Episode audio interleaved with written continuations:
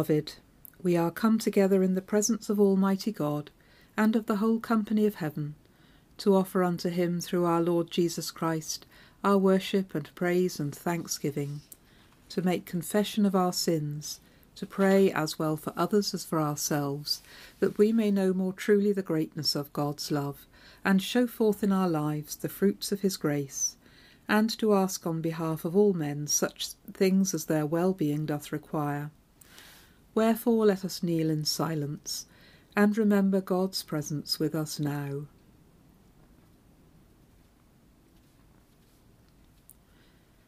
Almighty and most merciful Father, we have erred and strayed from thy ways like lost sheep.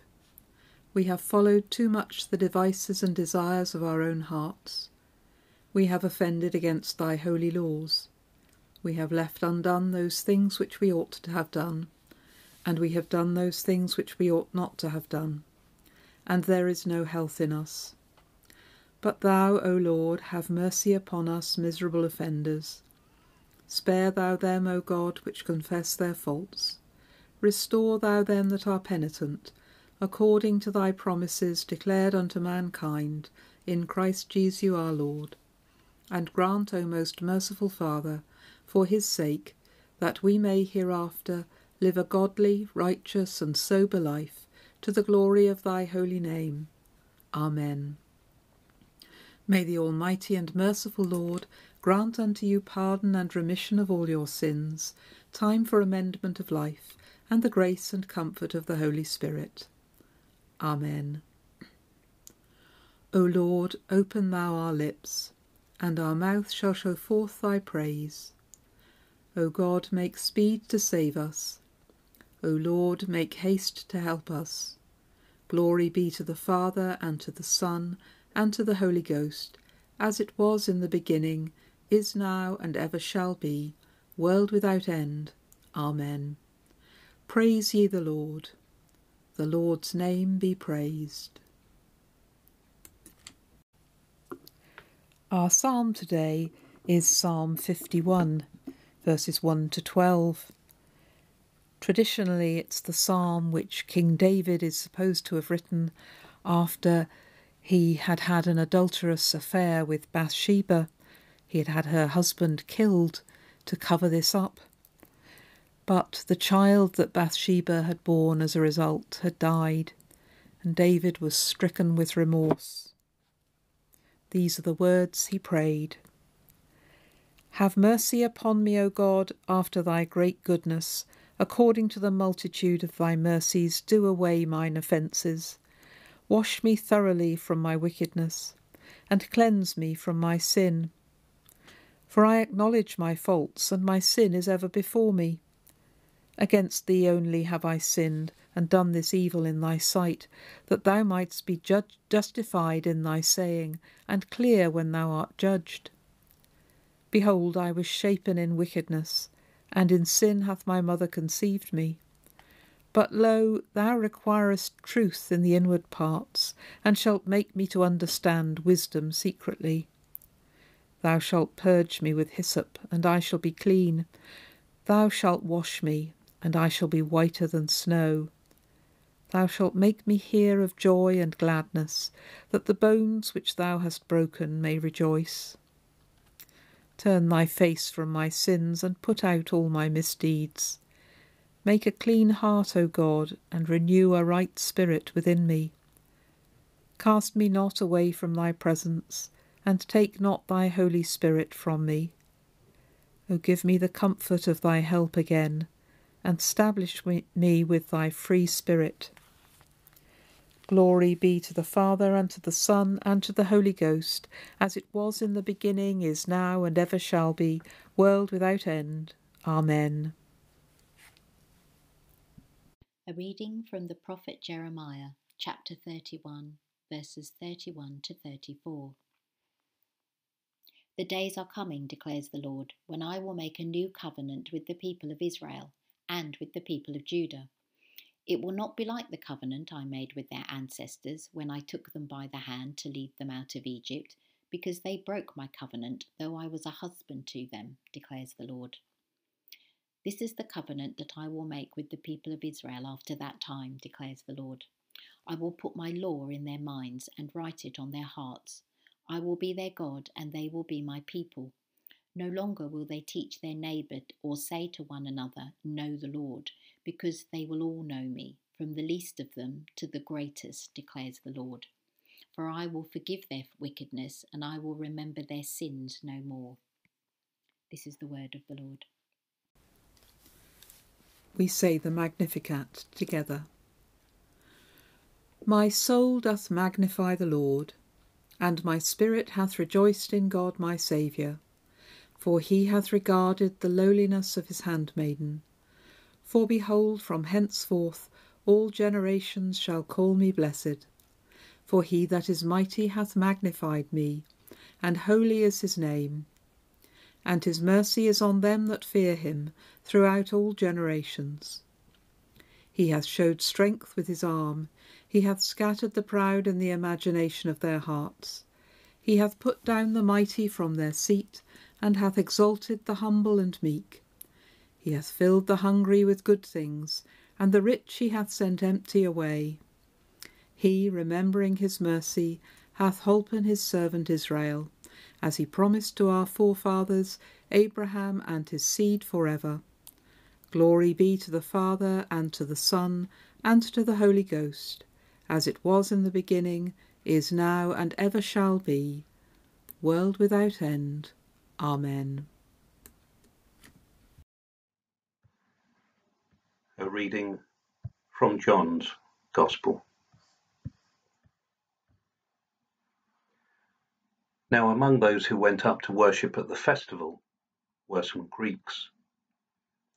They came to Philip, who was from Bethsaida in Galilee, and said to him, Sir, we wish to see Jesus. Philip went and told Andrew.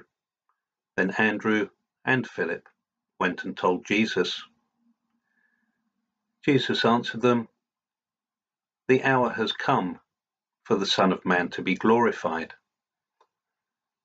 Very truly I tell you, unless a grain of wheat falls into the earth and dies, it remains just a single grain. But if it dies, it bears much fruit. Those who love their life lose it, and those who hate their life in this world will keep it for eternal life. Whoever serves me must follow me, and where I am, there will my servant be also. Whoever serves me, the Father will honour. Now my soul is troubled, and what should I say? Father, save me from this hour? No, it is for this reason that I have come to this hour. Father, glorify your name. Then a voice came from heaven. I have glorified it, and I will glorify it again. The crowd standing there heard it, and said that it was thunder.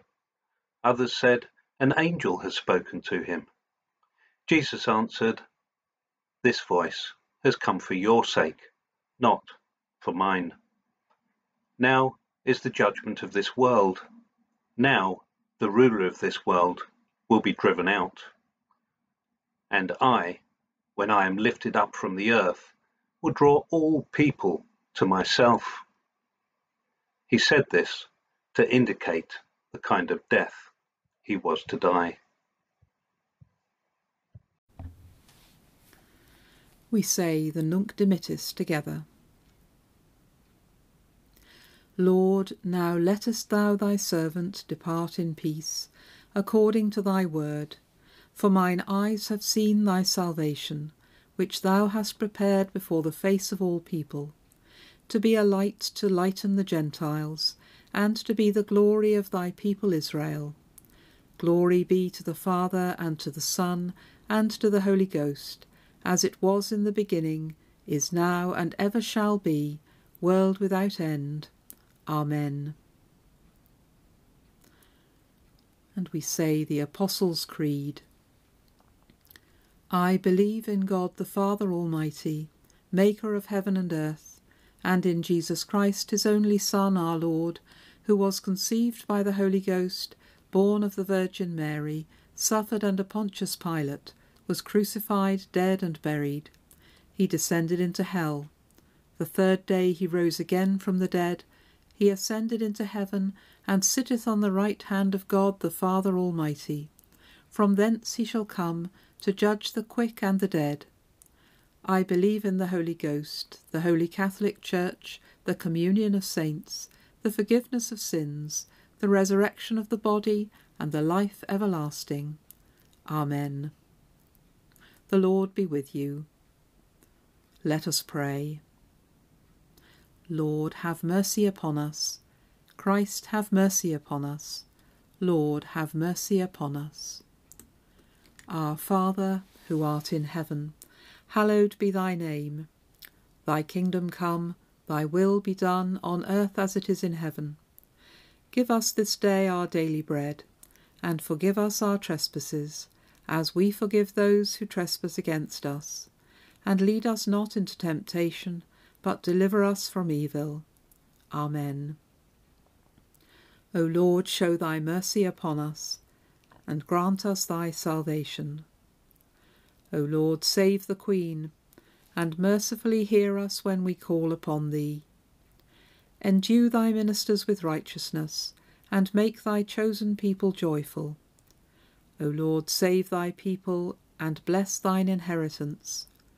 Give peace in our time, O Lord, because there is none other that fighteth for us, but only thou, O God. O God, make clean our hearts within us, and take not thy Holy Spirit from us.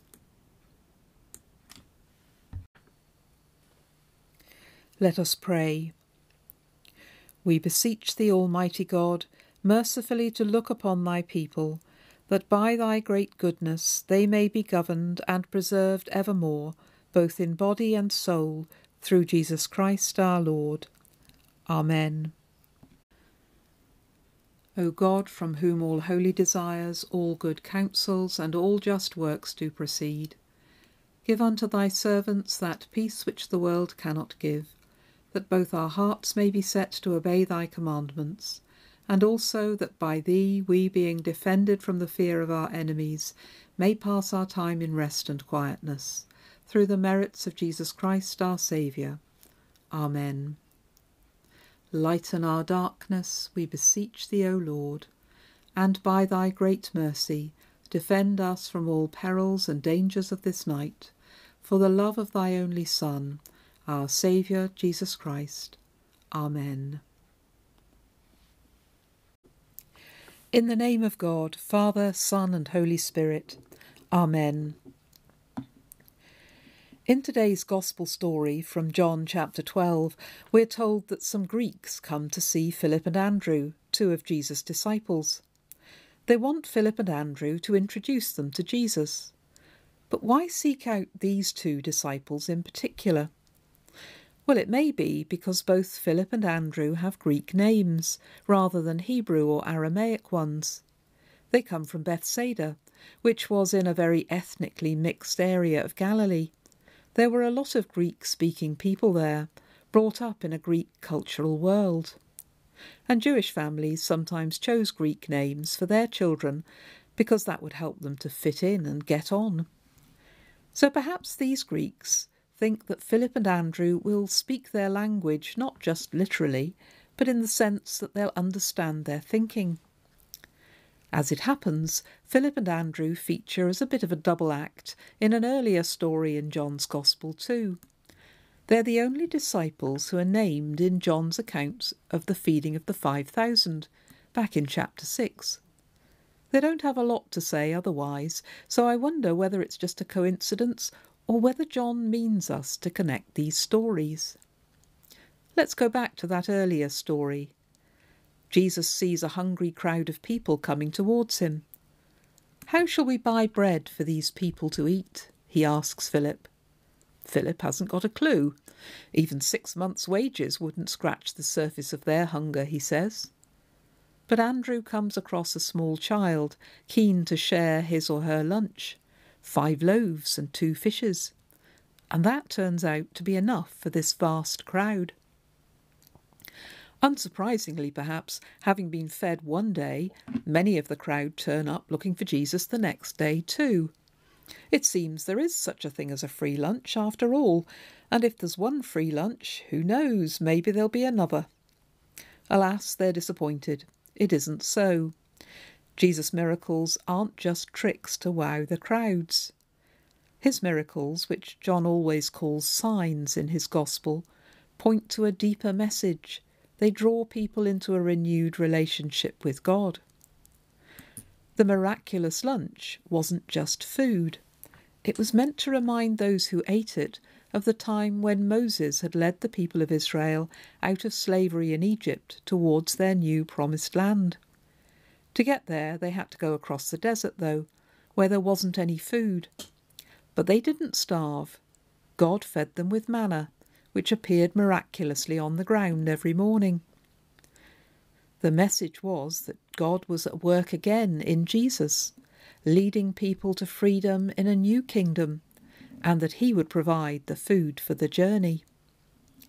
Philip and Andrew, as I've said, were key to that story, and they're key to this one too. And I don't think that's an accident, because this is also a story about bread, or at least the first stage in producing it. There aren't any loaves in the passage we heard, but there is a grain of wheat. One single grain which falls into the ground, apparently disappearing into the mud. It turns out, out, though, that what looks like death for that wheat seed is actually the beginning of a new and bountiful life. It breaks open and is destroyed in the process, but from it comes a whole new plant, which bears many more grains of wheat twentyfold, sixtyfold, even a hundred grains might have come from that one small seed. The multiplication of the loaves and the fishes was very impressive, but the natural miracle of sowing and reaping is perhaps even more spectacular, and it happens under our noses all the time. Seed sowing at the vicarage is well under way now, there are baby tomato plants and chilies and sunflowers and a whole host of other things sprouting and growing on every available windowsill. Every year it's the same. It's an act of faith. The seeds seem so tiny when I sow them, and I can be waiting weeks before anything happens, wondering if they've actually just rotted away. But the life in a seed is stronger than we can imagine, and pretty soon there are roots and shoots and not enough room to grow them all on. Every seed is a miracle waiting to happen. It's in their nature to be miraculous, to produce life out of what looks like death. Jesus knows that, like a seed, he is about to be sown. It will look like it's all over for him, but his death won't be the end. It will be the beginning of a new world, because the life giving love of God will turn out to be stronger than the death dealing hatred of those who want to be rid of him. People like us who just want their lives to go on as they have done. My guess is that when those Greeks got to hear Jesus' response to them, it would have puzzled them greatly. Classical Greek philosophy taught that God was immovable perfect, unchangeable, far off in a distant heaven. If they'd come with that in their minds, as they probably had, they'd have a lot of trouble getting their heads around the idea that God could be in this carpenter from Nazareth, in the messiness of human life, in the agony and humiliation of crucifixion, in a battered, dead body. The cross would challenge everything they thought they knew about divinity as it does for many of us too. It's often only when we are broken ourselves, like that disintegrating grain of wheat, that we understand the cross, because it's then that we find the life of God springing up in us as we let go of our own attempts to hold it all together. Authentic faith, the kind that's written on our hearts, not just on tablets of stone, as the prophet Jeremiah said, nearly always seems to come from a place of brokenness, surrender, and failure. This week sees the anniversary of the beginning of the first coronavirus lockdown last year. We're marking it here in Seal with a recorded service on Tuesday, and you're also invited, if you'd like to, to come and tie a ribbon to our remembrance tree by the Lich Gate, and to put a light in your window at eight o'clock on Tuesday evening if you can. This has been a year when we may all have felt like that grain of wheat sometimes, buried in the mud of grief and fear and stress and the grinding complications of just getting by. It may have been hard for us to hold on to hope sometimes, to believe that things can ever be normal again. But these readings today tell us that down there in the mud isn't always a bad place to be that feeling broken may not be the end. It may be a beginning too, the place we find that same life giving love which raised Jesus from the dead and which never runs out. A free lunch of loaves and fishes is great now and then, to keep us from starving, But Jesus wants more for us than that. He wants us not just to eat the bread he gives us, but to be the wheat which grows and multiplies and bring li- brings life to others too. And there's no way to do that except to fall into the good ground of his love, to accept ourselves for who we are, with all our frailties, and allow him to raise us to new life. Amen. Let us pray. Loving Lord, we give you thanks for the life springing up around us at the moment, for the miracle of seeds that grow into new plants, for the buds appearing on trees and shrubs, for all the signs around us which remind us that the world is stirring into life. Help us to be aware of the stirrings of your Spirit in our hearts, of your love which can bring us to life in you. Lord, in your mercy, hear our prayer. Loving Lord, we pray for all the events planned for this week to mark the anniversary of the first coronavirus lockdown, both here and across the nation. For all those for whom this will be a painful week, when they're reminded of loss and grief. For all those who are exhausted, for those who have responsibility for the safety of others, which weighs heavily on them for those who have endured loneliness or anxiety over this year and see no end to it. Give wisdom to those in authority, to medical and care home staff, and to those who are planning for reopening businesses and restarting activities in the coming months. Lord, in your mercy, hear our prayer.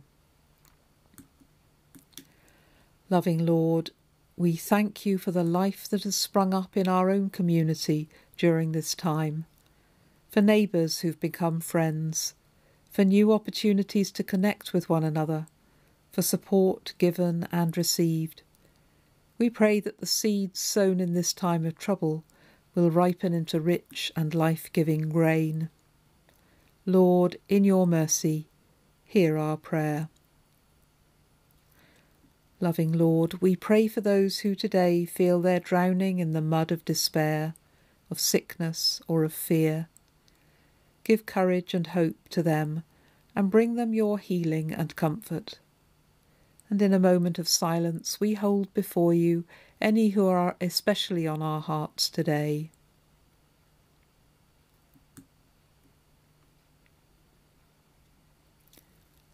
Lord, in your mercy, hear our prayer.